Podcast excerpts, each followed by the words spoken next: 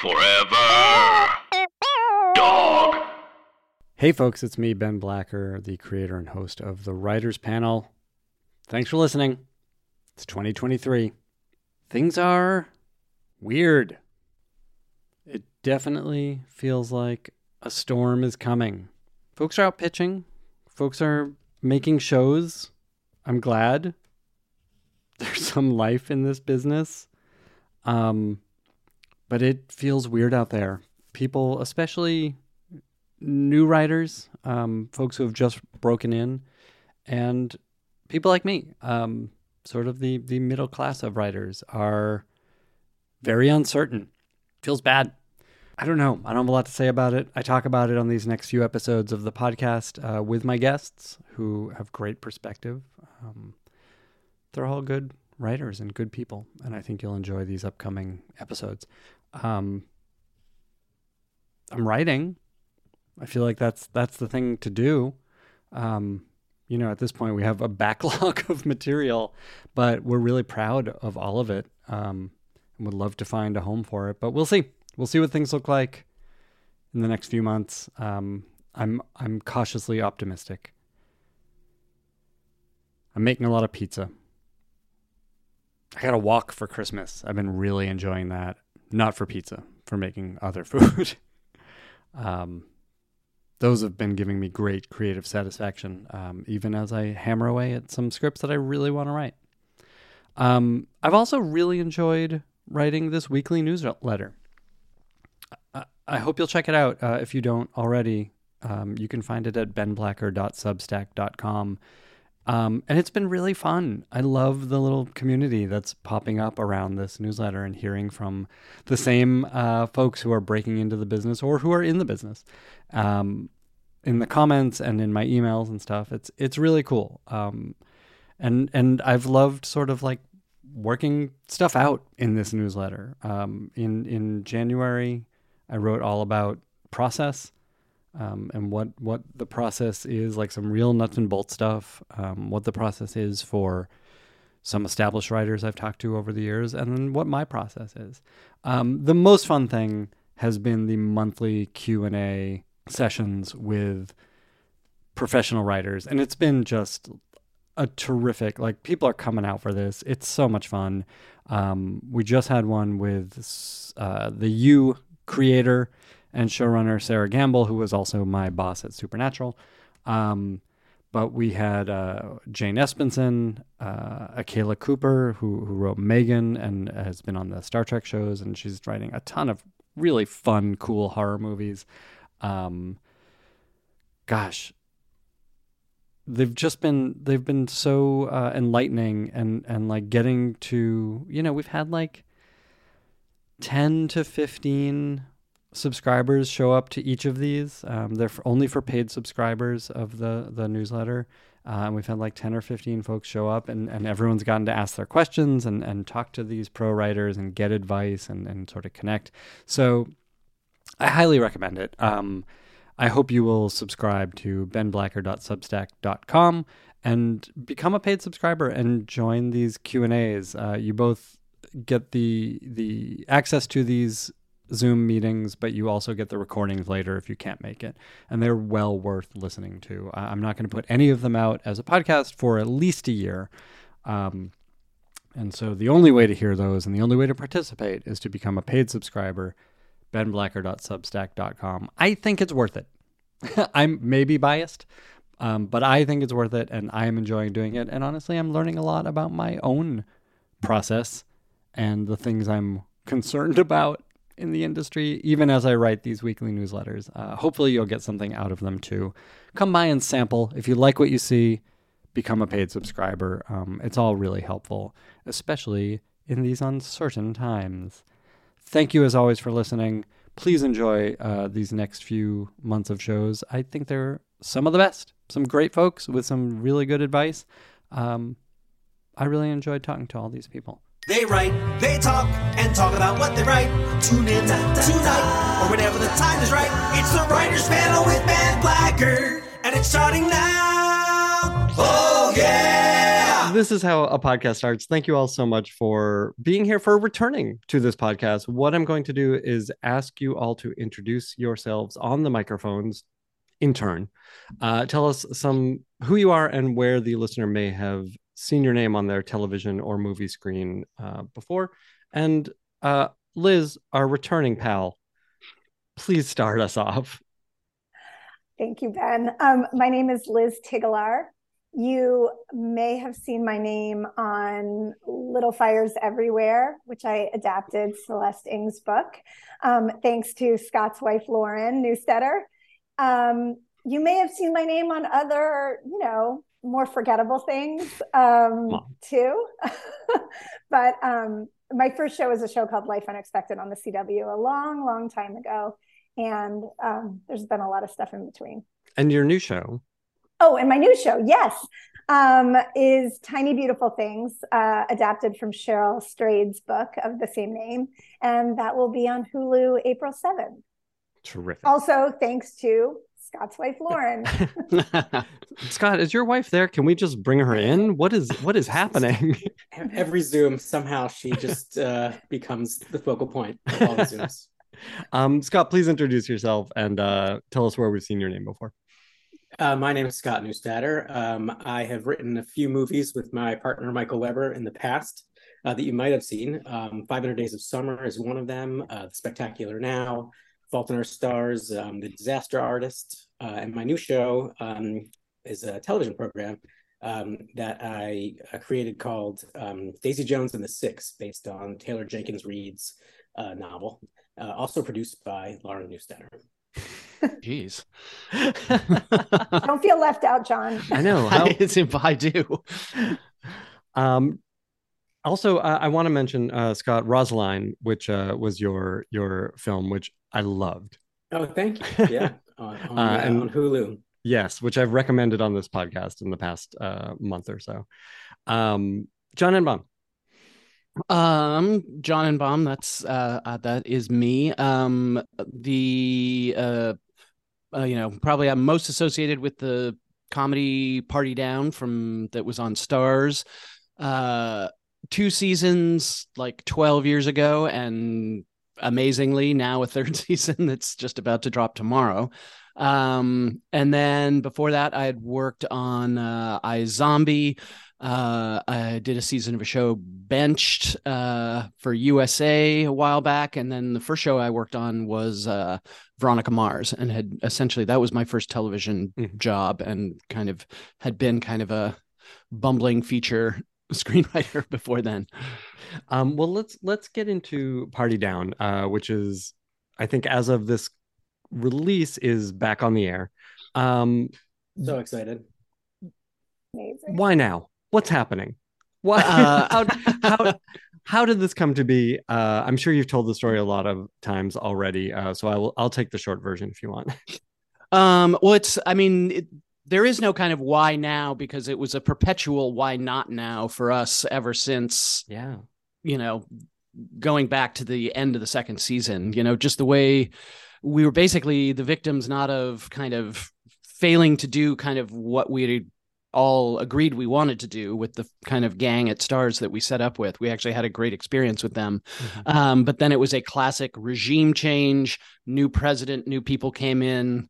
I mean, sadly, at our little premiere party uh, for the when we are not even a premiere party, we just like it was kind of a little wrap party at the end of the second season. All our little executives showed up, and everyone had just gotten fired.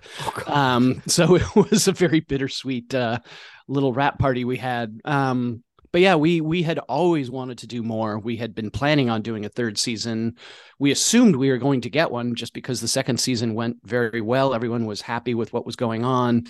We were very dialed in. We felt like to kind of making the show of this scale and this style and everything. Um, so just you know when we met when we finally met the new guy and we realized what his plans were, we were like, oh dear. Um, and that was, I mean, we we were correct. We were kind of out, you know, out with the old and in with the new. So, but we'd been trying ever since to kind of either entice them with new ways to kind of approach it you know like what about now? Maybe you guys want to try some comedy again. What about us? and that sort of thing. So we we came at them in various you know from various directions you know here and there on and on over the years. And then we actually had a very karmic stroke of good fortune in that there was another regime change. Um, and you know the new the new head of the network was quoted in an interview saying that he you know he missed party down. He kind of regretted that it went away.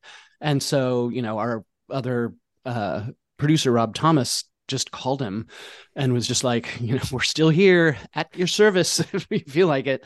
And, you know, fortunately, we had a very good relationship with all the cast and everything. And we had all, you know, we'd kind of reunited here and there and we run into each other and we keep in touch and everything. So when this kind of bubbled up, we just were able to kind of say, like, hey, like, would you guys do this if this actually finally materializes? And so it kind of fell together once, you know, that ball got rolling let's i want to it's so interesting and i want to sort of ask this broadly we'll we'll zero in on everyone's um, current projects in a minute but like is this is this the state of the industry right now? Like are we at you know we've always been at the whims of these regime changes and things like that making the decisions but is is the notion that like consecutive seasons aren't even on the table anymore? And like if the opportunity arises either at the same network or at a different network because of a new president or because of a new mandate.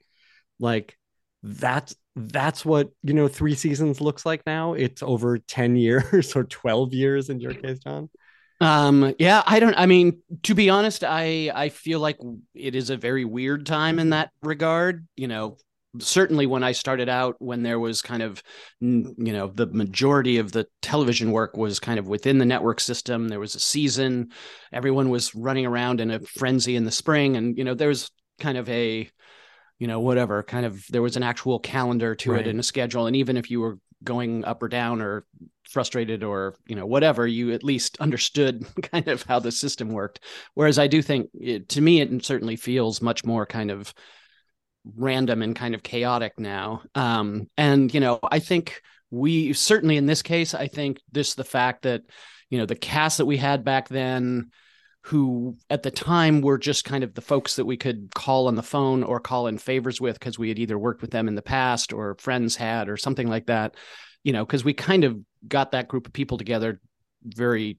randomly and kind of independently um, and then it just so happened that they all went on to you know have these great careers and everything so just having this cast who now had a certain marquee quality or whatever that we could uh, avail ourselves of you know certainly helped you know keep the idea of that show alive mm-hmm. and you know the same was true of just the fact that you know with streaming now it never really went away you know once mm-hmm. upon you know back in the old days we would have had two tiny seasons, maybe a DVD that's in a bin somewhere, and then you're just gone. So the fact that, you know, we actually found a life for the show after the show was over, basically, um, you know, that was certainly very specific to the time that it happened. Yeah, that's true. I mean, I, I wonder, like, the development process seems like it's part of this too, right? Like, it feels like we sell shows now and development takes two years at least. And then by that time, there's a new regime or a new mandate or whatever. I mean, Scott, I feel like Daisy Jones and the Six, it, correct me if I'm wrong, but I feel like you had your room over two years ago. Is that wrong? The room was over more than two years ago. Probably. Yeah, yeah, wow. it's true. Well, that that was obviously very, um, you know, COVID related. Right. There were a lot of stops and starts um, along the way. That the development process was really seamless, um, and I'm mm-hmm. totally unqualified to talk about kind of the state of the industry of television and anything else. It's my first real kind of foray into it. Um, and also it was always pitched as a limited series. So I, I'd love okay. nothing more than for them to call and go, we want more of these. And then I, you know, we could talk about it, but like this was always designed to have a beginning, middle, and an end. Um, but yeah, the, the, um, the last couple years have been super strange. Uh, and um, and definitely the, when the writers room ended we had all of our scripts and then the world changed and we needed to do things with them that we didn't expect. So um, it definitely was uh, a great education. What what was development like prior to getting the room together? To sell it um, um, my wife again is a is a ninja. If you haven't been uh, listening to our introductions, um, and she was very much like, um, "We have a book, but I want you to write the first episode, and I want a little bit of a series sales pitch document that we could sell it with." Um, and so we put that together, um, and she sent it to Amazon on a Friday and said, um, you know, we'd had a lunch a little while ago with with, um, with Amazon. Uh, when I say we, it was Hello Sunshine. And um, she sort of hinted that there would be something coming their way because, based on the conversation, it sounded like it would be right up their alley. So she sent it to them on a Friday and said, "We expect to hear from you Monday morning um, with a yes or no before we take it out to the rest of the industry." Um, we got the call on Monday saying we're in, and we'll, you know, mm. what do you want? And that was pretty cool. so is is that how it goes all the time? I think for the most not. part, yeah, yeah. Um, so I, uh, it was. I think with Lauren it does. With Lauren it, it does. A, it was a pretty cool, pretty cool thing to watch. Um, and then uh, we hired a, a, a, showrunner, Will Graham, and um, and then we put a room together and kind of got to work, which was that was more of the like normal process, I guess. Um, so so it wasn't um it wasn't it, yeah it seemed like it was not a terribly unusual process other than getting a fast yes um but but liz uh tell scott what it's really like. Do i want to hear this? Do i want to live in dreamland? listen since i started working with lauren it all goes much smoother i will say. Wow. but yeah i mean it is back to kind of your original question like it is crazy how the landscape has changed and i mean i don't want to get too much in the like writer strike territory but like they're you know it it, it amazes me kind of um not necessarily in a good way how it feels right now to be in development and i even feel like it's rare to get to shoot a pilot before you write all the episodes it's it feels like it's either doesn't happen or it's straight to series. You don't get the benefit that I think like what John's referring to in like our old school days. Like you write a pilot, you go shoot it, you see how the actors, you know, manifested these characters, you see what worked, you see what didn't what didn't, and then you start to create your series from there. I think I think there's a huge element that gets lost in not being able to ha- to watch a pilot before you begin the series. Um, yeah, it's interesting yeah. when uh, you know because I you know, I, I, mentioned that I kind of worked in features for a while and had, you know, I had enough success that I earned a living and I was very excited about that, that I, you know, got my, you know, I joined the union, I made a, I paid my rent and I did all that as a writer or whatever.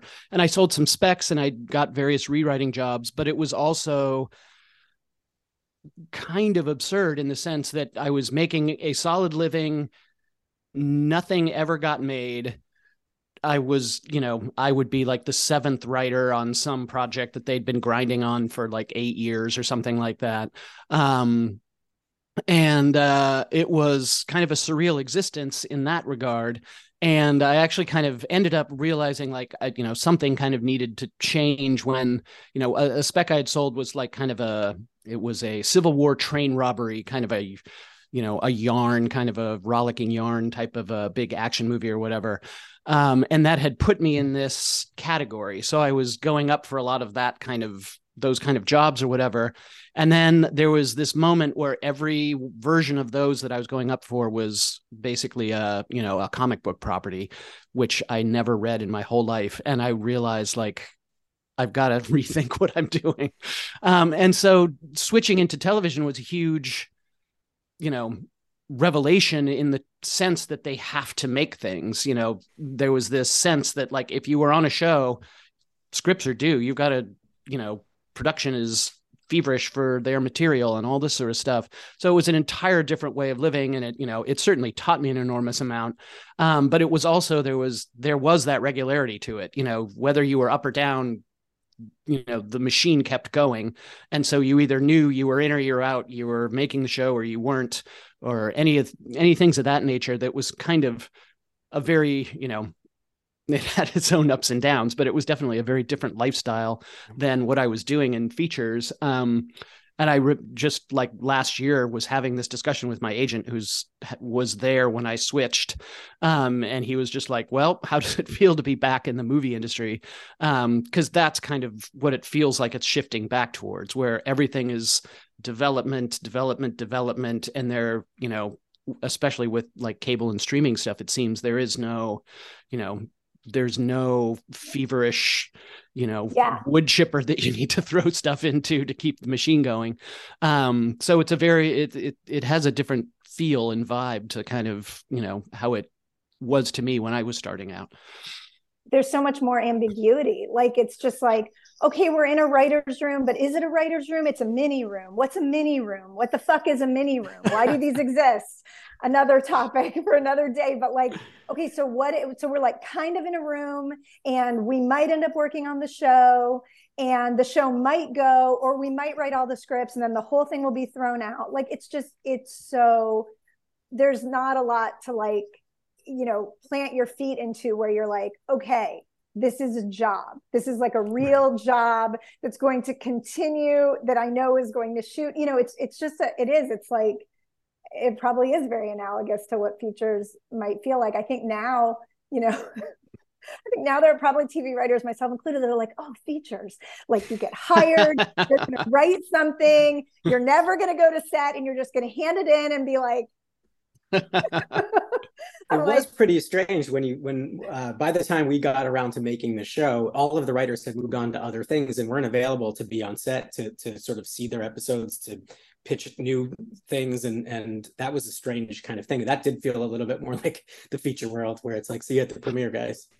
Yeah. yeah and they've worked on like eight things since then and you're kind of now you're on set essentially doing it you know by yourself maybe with one other person it it, it has changed so dramatically. And i think there've been gr- there've been great aspects to the change to the changes but there's also been real downsides and i think again like real financial downsides too.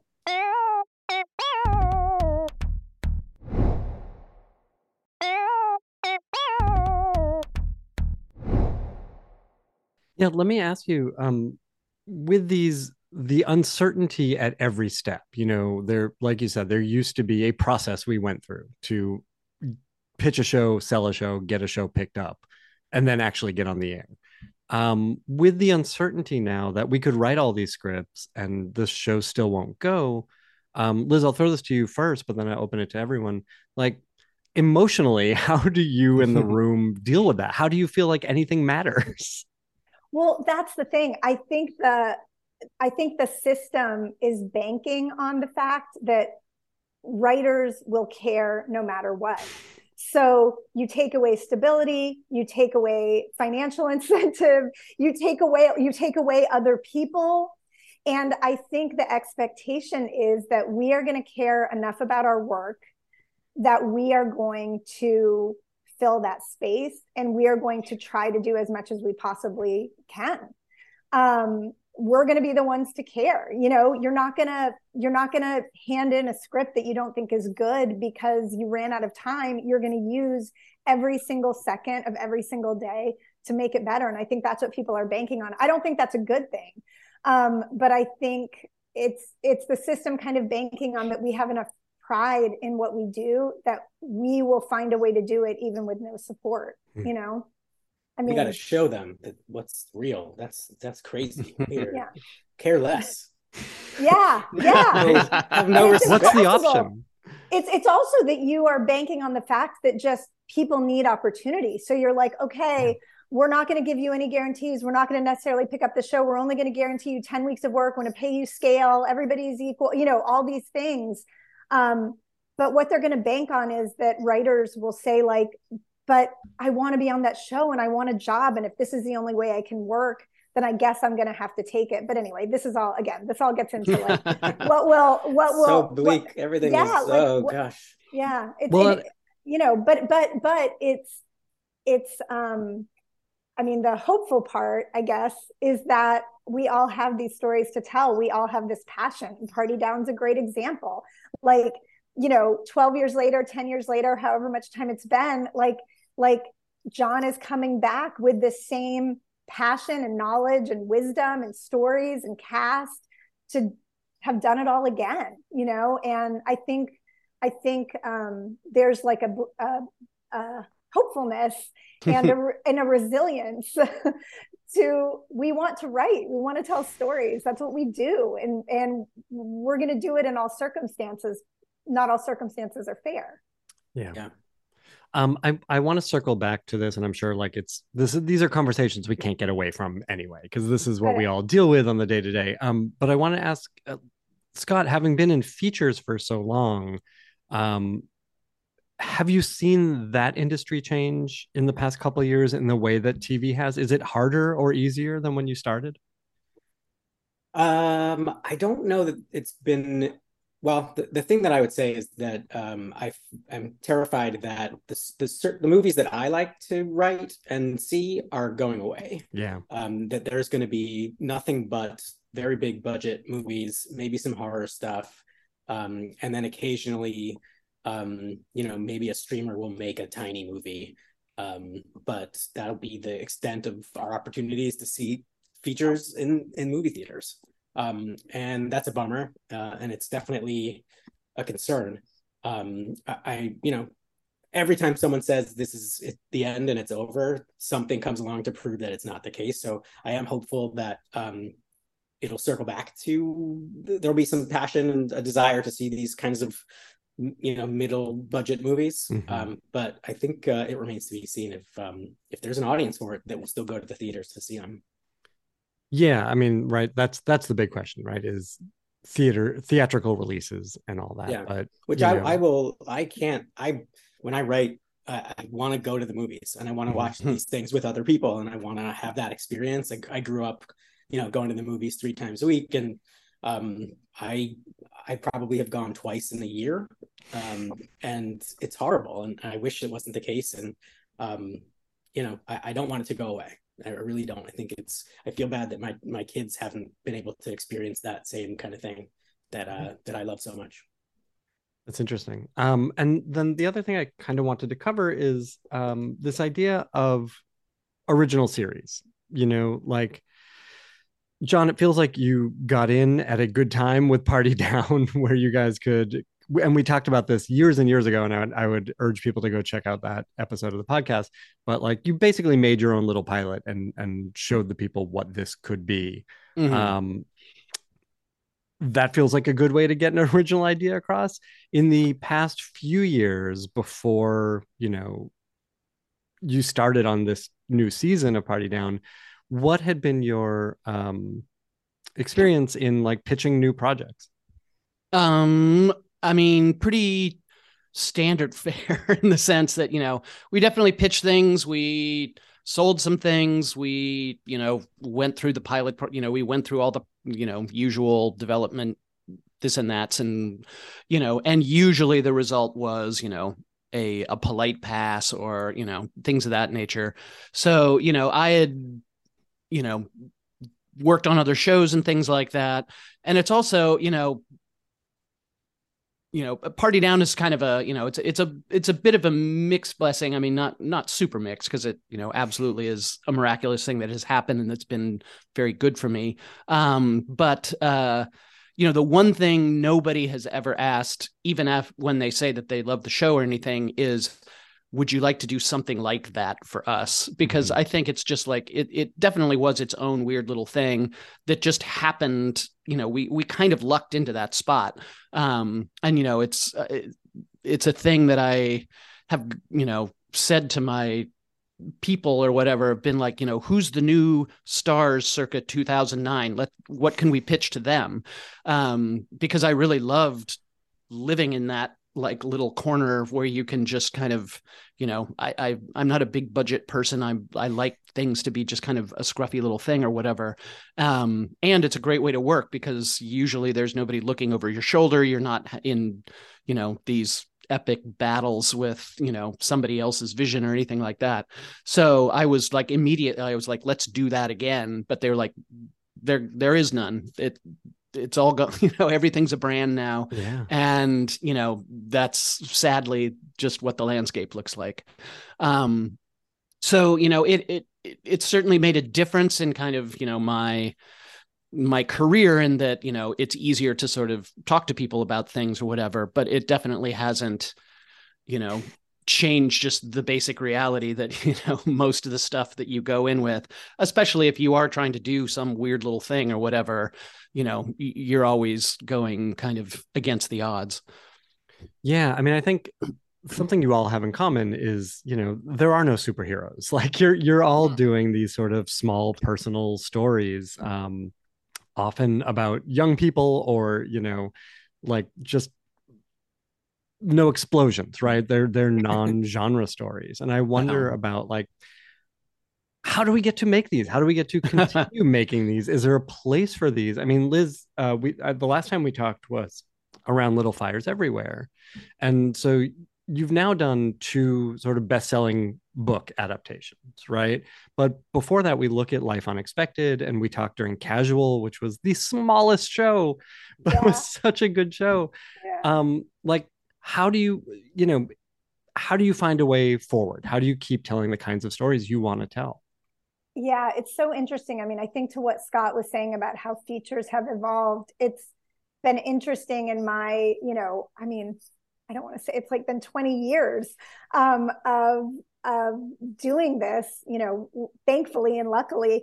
And it used to be like, you know, you could write an hour drama that was just, you know, um, people talking about compli- the complications of being people, you know, and having to interact with each other and do things. And and then I feel like it changed to okay, they can they can they can say I love you, but it needs to be like on a bridge that's like exploding while you know a murder is coming after them and an asteroid's hitting, and you're just like, okay, it's like bigger and bigger, and then you start to say like, well, where are the stories where people can just be like, I love you, I hate you, I I'm overwhelmed, I, you know, whatever it is. And then it starts to move to like that half hour drama. I mean, that was really how I found my way to casual was like, where do I fit where it's just kind of quirky people trying to navigate just like the normal world. Um, and I think it, it, it keeps evolving. I mean, I hope people, you know, I think stories can certainly be framed in different ways. Um, uh, some things hit down the middle with more of a mass appeal.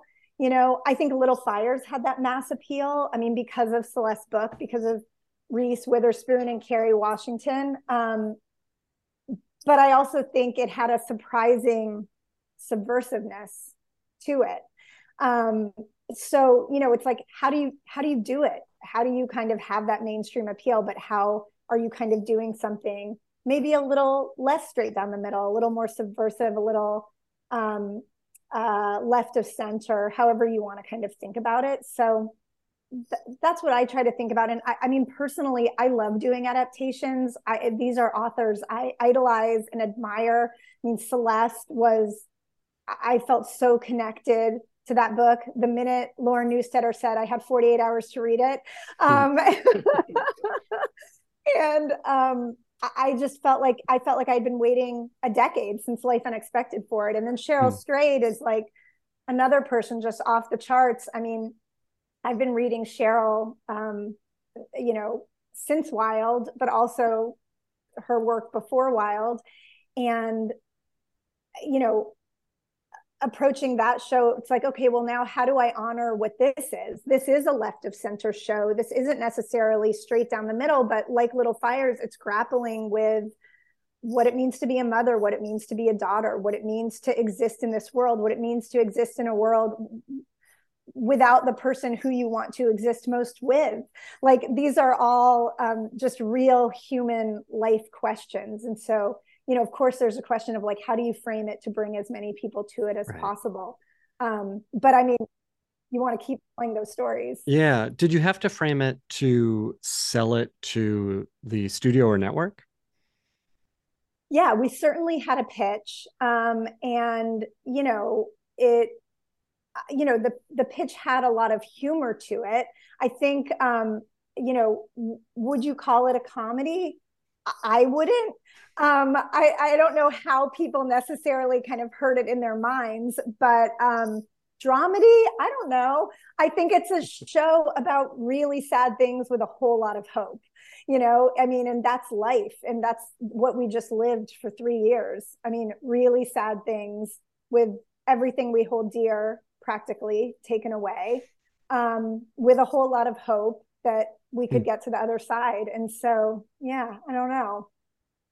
It makes sense. Um, well i look forward to the show. I mean listen i think mm-hmm. when when people hire you also they they you have a point of view. You have you know a certain tone in the shows that you that you run and write and i think it can go into drama a little more it can go a little into comedy a little more but either way like we we know what we're getting from one of your shows. Yeah no i hope and i mean to what to what john was saying too you know whether you call it kind of scruffiness or scrappiness um you know i think what's so what was so fun to me about doing tiny beautiful things in particular and is like anytime you are expanding yourself out from you know whatever kind of mold box you fit in last time. You know it's like how are we how how do we have the freedom to push the edges of our work to not be so linear to take more chances to to allow us to trust that the audience is smart enough to keep up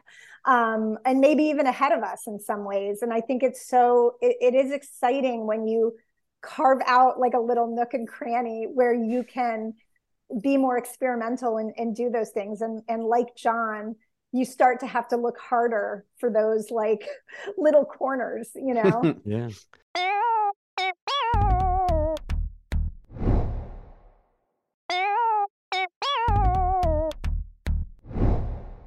I want to ask about that that um, pushing at the edges of your work because I think that's really interesting, and it's it's surely something that we all do as we get older and more experienced as writers. Um, and Scott, I wanted to throw this to you and ask about Daisy Jones specifically. Like, how is this?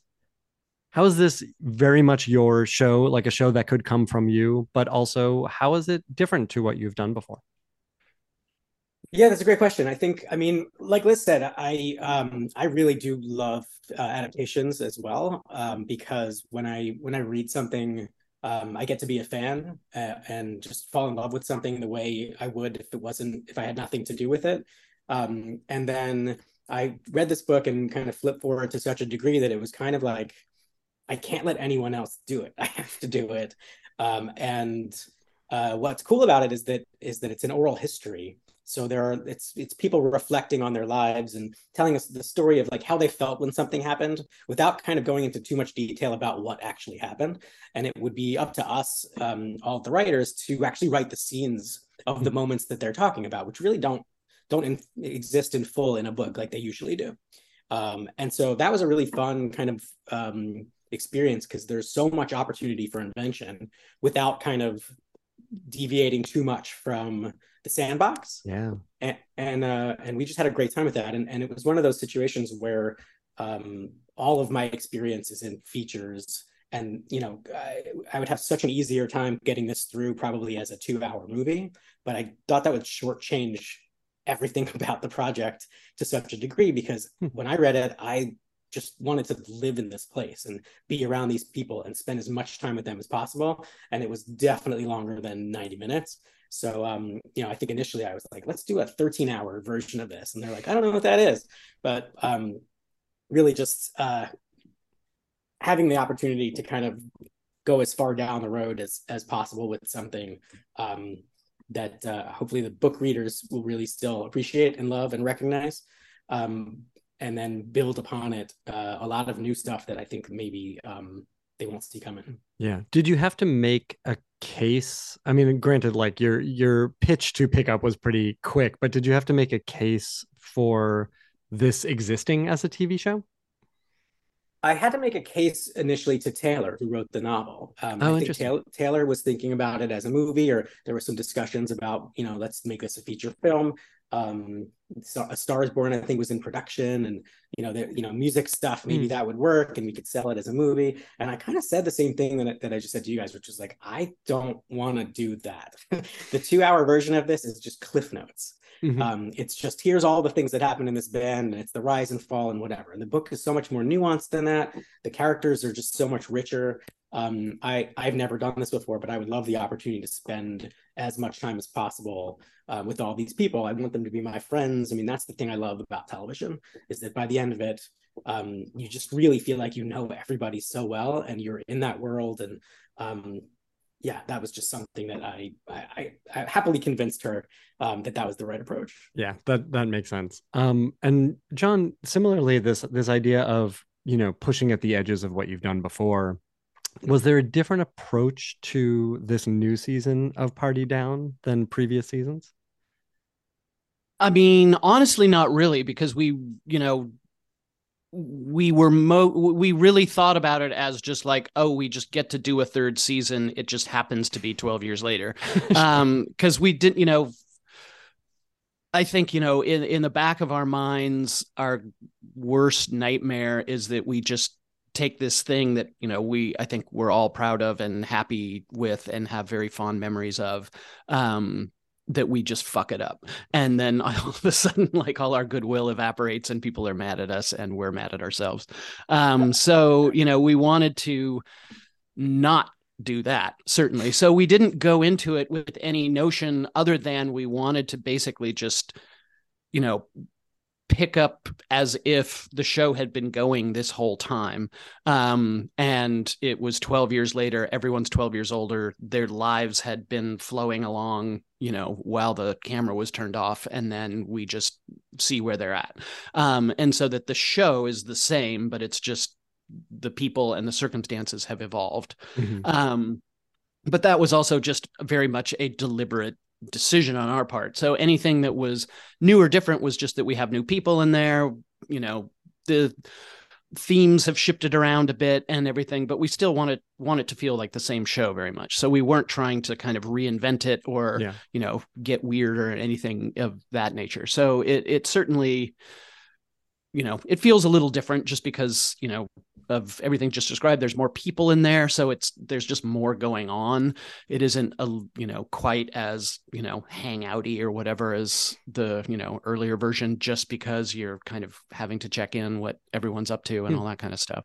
And doing six episodes almost demanded kind of a bit more of a serialized you know arc to it or whatever that was you know a new experience for us. But i think you know our overriding thing was we wanted to be you know true to the spirit of what we originally set out to do and not kind of just tip over the apple cart just the hell of it or anything Absolutely. like that. I, I because we, asked. you know, again, we were we our anxiety was, you know, certainly in the background all the time. Well, that that's something I want to ask about because I do get asked by a lot of new writers um, about trusting your decisions and how do you know when you've made the right decision uh, for your story for your characters and so like john revisiting these characters picking them up in their lives 12 years later while you didn't necessarily want to make big swings you still had to make choices mm-hmm. and and so tell me about like feeling confident in those choices uh, about their current directions that would play over these six episodes? Um, well, it's interesting because we didn't, I mean, we certainly talked about it, but I don't think, you know, because we originally developed the show kind of a group of us because we all kind of shared kind of comic sensibilities and we were into some of the same stuff and we were kind of um, but this being Rob Thomas, um, our other producer Dan Etheridge, and Paul Rudd, um, and so we originally kind of came up with the idea for the show just kicking around the things that we were interested in and our desire to try and do something that wasn't what was at the time kind of what we thought was the standard for you know comedy which was more of you know multicam kind mm-hmm. of you know setup payoff you know that kind of style of comedy writing or whatever um so we spent a lot of time like literally years kind of thinking about it, evolving this idea, talking about these characters, doing all this stuff to kind of get to the point where we actually went out to start pitching it around and doing all this sort of stuff. So we had lived with it for a long time. Mm-hmm. Um, and then, you know, wrote two seasons of it, um, which, you know, by finally being able to kind of get the actors involved. This is the first time that I'd ever worked. You know, we we didn't have it was a weird show because we didn't have a writer's room there was no budget for a writer's room and there was only a budget for you know the reason i ended up running it was because there was basically no producer fees or anything on the show so the only way to make a living on the show was the script fees. Um, and so, you know, Rob actually got another show um, at the same time. So they're like, you know what, this you go do that, we'll go do this. So for me, it meant I also was deeply immersed in this for you know two years straight or whatever. So that part never, you know, everybody and the actors, you know, every, they absolutely evolved these characters as we went along and everything. So everybody knew, you know, there was never you know a stutter step getting back up and running or whatever it was it was actually pretty easy to get back into writing the show. Hmm. um and you know i think the only the only thing that was tough in that regard was again just like the logistics of squishing new people in there figuring out how to you know do this or that or whatever. But i don't think you know in terms of going back to something you know we never stopped thinking about it. So that was you know that that was the easy part. And you know it, it, even going back to what we were talking about before it was one of the great luxuries of the show was that we had you know you you learn so much by making the show seeing it up on its feet seeing people say the words and all that mm-hmm. sort of stuff. Um, and there's really no substitute for that uh, for for me certainly. Um, and so that you know made a huge difference in like just kind of how like reflexively you could actually just sit down and write the show or you know if you you know break a you know when you realize a scene works where you're just like oh yeah these guys in that that's yeah. forget it that's done um you know things like that so you know that I mean, it's one of the reasons why I feel like you know whenever they'll give us a chance we'll happily run back and do some more just because all those muscles are still there mm-hmm. um yeah that so, makes sense um, and so yeah, so that's one of the things that I, you know, I do feel like it's much harder in this new landscape. You know, when you talked about the idea of like you don't make a pilot and then decide if you're doing the show anymore, um, but you learn so much about what the show is in making the pilot. Um, you know, that's definitely something that you know I miss personally. yeah,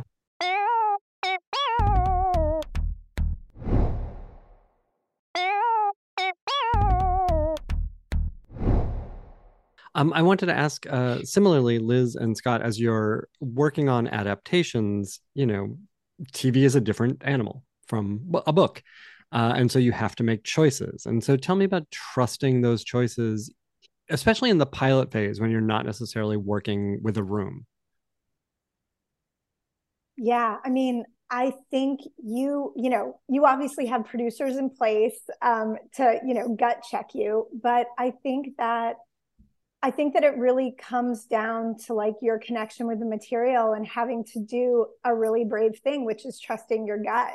You know, I can think of an example on Little Fires. I really wanted to change the ending because I didn't want to change the emotion around the ending or the thematic meaning of the ending, which is that um, this character, Izzy, burns the house. Like in the book, this character, Izzy, the youngest daughter, burns the house down and I felt like you kind of knew it at the beginning. And so it works in a book, but for a TV show, especially coming off, say, like a Big Little Lies, um, not that I was on that, but that being in the zeitgeist, yeah. I just felt like I didn't want to be repetitive to like, oh, the person who seems like it should be, it, it, it rightfully is.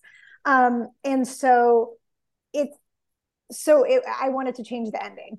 Mm-hmm. Um, and that's a big thing to do in a successful book. And and even pitching the ending to the writers on the first day i could tell they were all like uh that sounds crazy. And i'm like i know this sounds crazy but like i think we could do it. And so then we spent like a week being like but what if it wasn't that idea? What if it was like this person or this person or this person or that? We literally went around a circle everybody that it could be. And finally I was like you know you do you get insecure and voices get into your head and it gets hard to trust your gut because you're like maybe i'm insane. But you start to just like you have to trust it. And so i would say let's move in this direction. And if it becomes like untenable unbearable if it just seems like it can never work we have the luxury of being able to deviate you know? We're writers. We write something different but like let's just try to move in this direction and see how it feels. Mm-hmm. and so we did. And as we tried to move we found our way to it. And so when I see the ending, I'm like, yeah, she did burn down the house, but she lit a, ma- you know, she had the thought somebody else did it but at the end of the day it's reese witherspoon who burnt down that house in a way. And oh that was the bad that was actually the first bad idea i had. I was like what if reese burned the house down? And they were like adult people don't do don't they don't like burn down houses metaphorically you know? And it was like okay no no no you're right. But like what if you traced it back to it is her fault. And even though she didn't pour the gas even though she didn't light right. the match what if when you step back, you're like, you didn't do it, but you did it, you know? um, and how does that feel? And so it kind of, it kind of was that like into the woods take of like, no, it's your fault. It's your fault. It's your fault. well, it's kind of all our faults. This is systemic. Um, so anyway, I, I think you do get to this place where at the end of the day, I mean, and I don't know, you know, Scott, if you had this experience, John, if you had, I, I remember on my very first show, um, running it, being up at the board on Life Unexpected, and Josh Reims is a writer that I've worked with for years. He's kindly hired me from being a baby writer when I was, you know, didn't know the rules and drove everybody crazy and um, really mentored me and guided me. And I remember calling him after like the first couple of weeks in the writer's room. And I was like, I don't know, I'm like standing up at the board and they're all just like staring at me and they're just like waiting for like, uh, what do I have to do? Like think of it all myself. You know, I was just having this panic. And he goes, yeah, you got to think of it all yourself. And if anybody helps you, that's a bonus. But you do not look out to that room of people and think that they're going to all solve it for you. Like you invited them here, you're hosting this party, like you're providing the food and drinks, you're making sure people get home safely. Like this is on you. And I'm like, oh, yeah, this is on me. So you have to. you have to kind of dig deep and start to be like well if this is on me if I if I at the end of the day only have myself because it's my responsibility because I did this, um, then I got to learn to trust my gut and I have to go with it. And so it becomes scary because once you do that, you put it out in the world and you're like, oh no, are people gonna like my gut? you're like, what if people don't like my gut? you know, but you have to. What else can you trust? You know, you're yeah. never going to be happy doing something not having trusted your own instincts. So you become the barometer. And I think it I think it takes a lot of bravery to to be that person. And I think, you know, when anybody tries it and does it, like, you know, people can be so quick to rip things apart, but I think it I think it is worth celebrating. I think it's brave. Yeah. Was, no, it's interesting. Oh, sorry. Go ahead, Scott. Go ahead, I was just gonna say I was so green at this that I thought that a writer's room is like Twelve Angry Men, like you have to have consensus before you move on to the next thing. yeah, yeah, yeah, yeah. And so like there's all these people in the room, and and like two or three of them aren't you know aren't convinced that that's the right thing. So for me, I was like, no, no, let's all right, let's keep talking. Let's we gotta fix this. We gotta all agree. And eventually, Will Graham, uh, who would who would show run uh, Mozart in the Jungle, um, he pulls me aside and he goes, you know, this is not how this is going to work. We'll never get anywhere. We're never going to get consensus with all these people.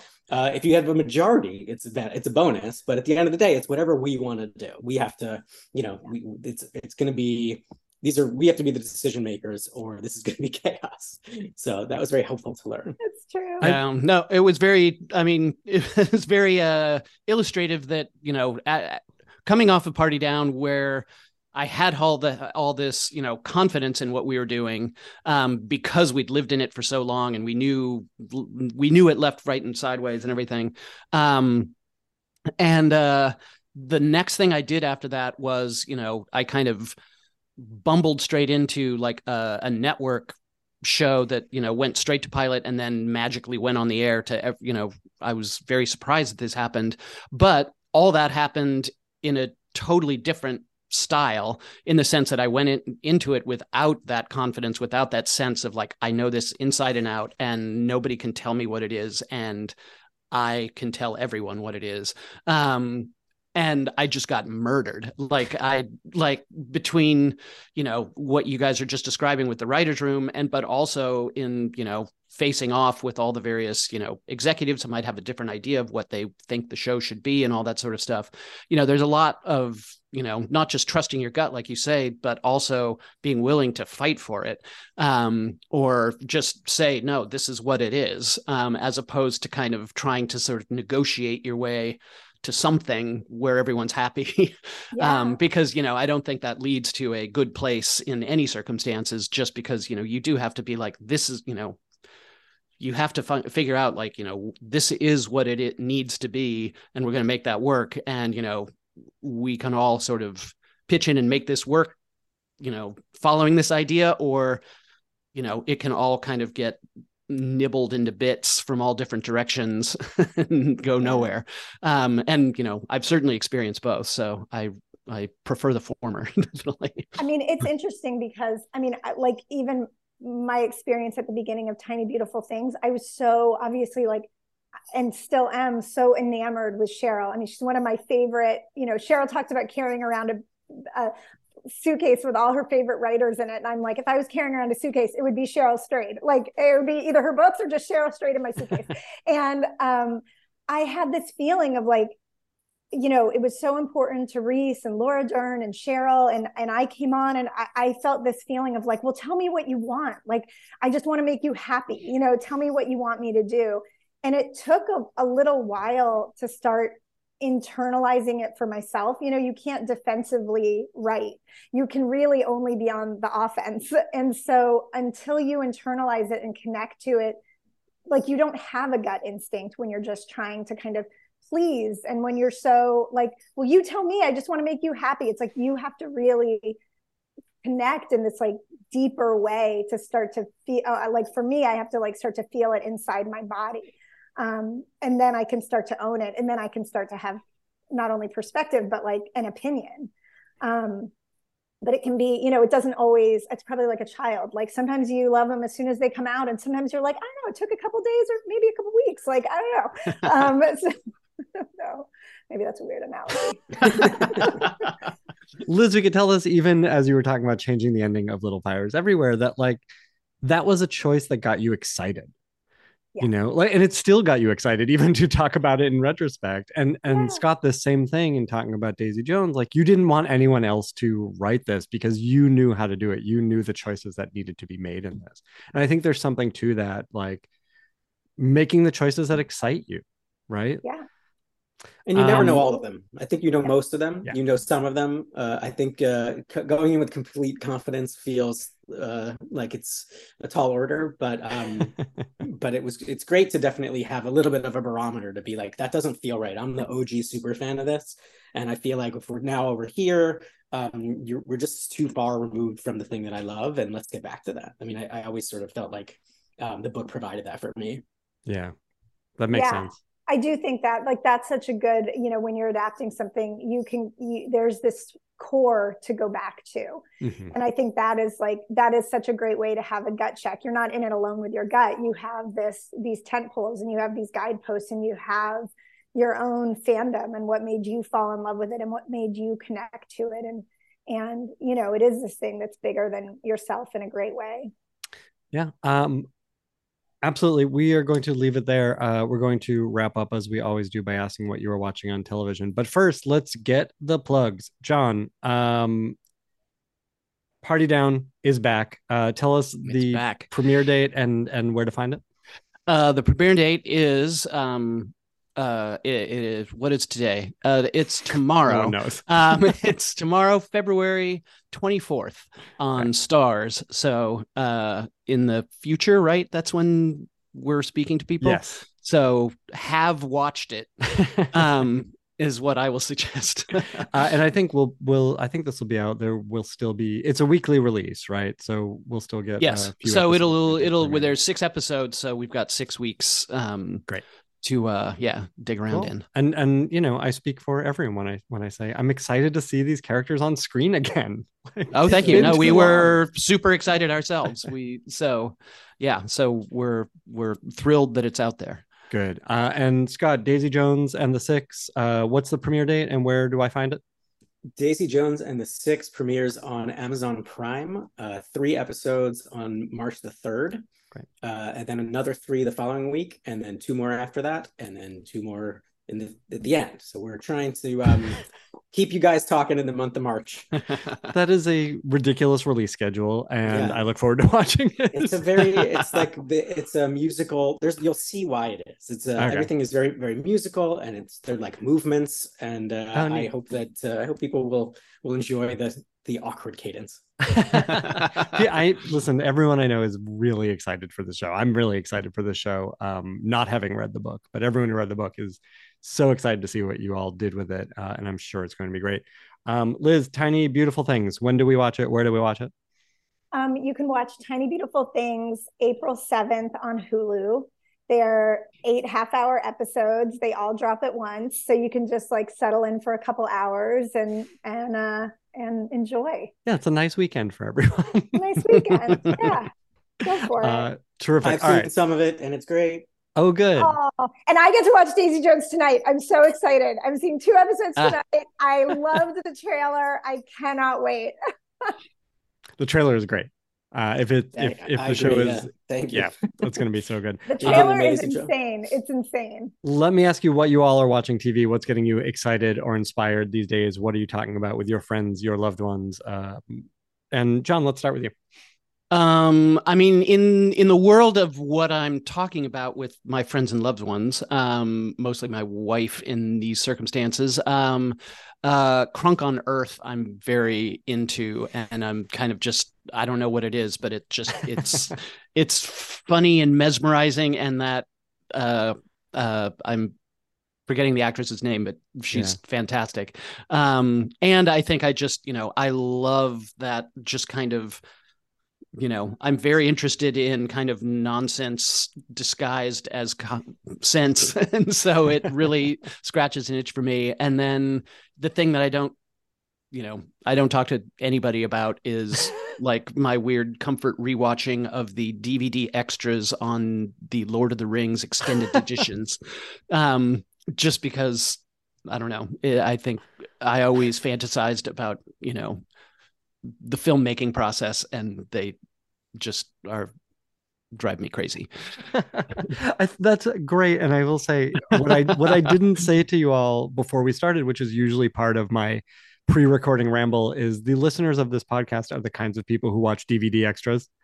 Uh, and so like this is what we want, right? Like we Oh, want to yeah. see that No, behind you the scenes. How did see it get the- made? 10 foot puppet going by or whatever, you know, I just I can't get enough. So yeah, that's that's like my secret like comfort viewing or whatever. I love it. Um, Scott, what are you watching these days? Uh, have you guys watched? Um, the thing that I cannot stop talking about and telling everybody about is the Ethan Hawke documentary about Paul Newman and Joanne Woodward that is on, I think, HBO Max now. Yeah. Uh, it's called The Last Movie Stars. It is the greatest, like mini. I guess it's a documentary series. It's a couple episodes. Um, I've watched it like three times now because I just keep learning new things, and it's it's like this amazing depiction of this family and this marriage, and obviously Paul Newman and Joanne Woodward are like the coolest. Um, but then there's this whole other aspect of it where Ethan Hawke kind of goes into the psychology of acting and actors and at one point uh vincent d'onofrio like shows you into the zoom lens what method acting looks like and it like blew my mind how good that guy was and um but it is it is such a special thing and i'm probably going to watch it again as soon as we're done that's great. That that's I we started it, and this is what's going to make me finish it. That was great. it's so awesome uh, Liz, what are you watching? Okay, my things that I'm watching are linked by Mike White fandom and love. Obviously, White Lotus. Everybody's watching White Lotus. But with my seven and a half year old son and wife, we have started at the beginning of 2000 Survivor. We've basically gone back to season one. I bought Paramount Plus just for this and we are slowly making our way. We will get to the Mike White season. We're not there yet, but when we you do, years. will feel very satisfying. We are nine seasons in, um, and it's been awesome. It's been such an amazing lesson in. It's been shocking what was even allowed ten years ago. Mhm. Looking at like twenty years ago, it's just been this like experiment, and there have been so many things to talk to about where we're like, "Whoa, okay." No like that will not fly um no one can be walking around naked rubbing up on people like none of that or or you know they'll it's just it's been fascinating you know why is jeff probst shaming the woman and it's like well there you go good question he didn't do anything wrong you know whatever it is but it's just it's been really really fun to watch so you know, I don't know. I've watched every episode of Survivor, and now I'm watching every episode twice. I I don't know. love it. Um, So I good. will. I will recommend to uh, you and your family uh, check out the interview I did with Jeff Probst. Uh, I want to Ah. say ten years ago, something like that. oh my god! It is Oh my, God. favorite episode wow. of this podcast. I was Oh, so We have excited to definitely talk we to have to do that. I my 10-year-old will. My 10 year old saw Jeff Probst. We were we were on vacation Thanksgiving, and he saw Jeff Probst at a table, and he lost his mind, and and he was like, "What do I do?" And I was like, "You know, if he, if you're a fan, you just you know you can go over and just sort of say hi." So hmm. so he took he wa- walked his sister over. And he was introduced himself to Jeff, and Jeff was could not have been nicer. And they come back, and all the while I'm looking over and I'm realizing that Jeff Probst is sitting next to Dave Grohl. And Oh my like, god! Oh my and I was god! like, Michael, one day you're gonna appreciate that you went over to Jeff Probst and you didn't see the guy he was with, and you didn't recognize the guy that he was with because hmm. that would be an even cooler story. That's Oh. amazing. He has oh no idea who Dave Grohl is, but one day he will. That Oh, is man. amazing. We're getting for for our son's eighth birthday. We're gonna get him a cameo from. We're gonna like go into the deep My like, God. like He was the nicest dude ever. He was so Yeah. nice to Yeah. them. Mm. Oh man. Well, on the I just want to throw this out because I've never watched any reality television at all. Um and just in uh when you brought up the idea of things that we're actually talking about, Mhm. I don't think there's actually anything that I talked about more, I think because of the fact that I don't watch any reality television and I really had to grapple with Paul T. Goldman Yeah. um, which I thought was incredible, but also just like like I never stopped trying to figure out what I was actually watching and thinking while I watched it. Yes. Which feels Um, like I the thought it was a- of the show. Oh yeah, no, and it was amazing in that regard because I do get very nervous around reality television type stuff in terms of who's doing what to whom and who's controlling the narrative and all this sort of stuff. And the fact that they just made a insane meal of that in this um, was crazy. No, it was Yeah. it was amazing. That was definitely something not only that we devoured, but also we never stopped talking about. Yeah, absolutely fascinating. Uh, we'll try and we'll get Jason in here to talk about it at some point because I'm dying to hear about how that show was put together. Um, Oh, yeah. right. Thank you all so much for being here. Um, congrats on the new projects. We're so excited to see them. It's good to see you all again and catch up again. Uh, the tribe has spoken.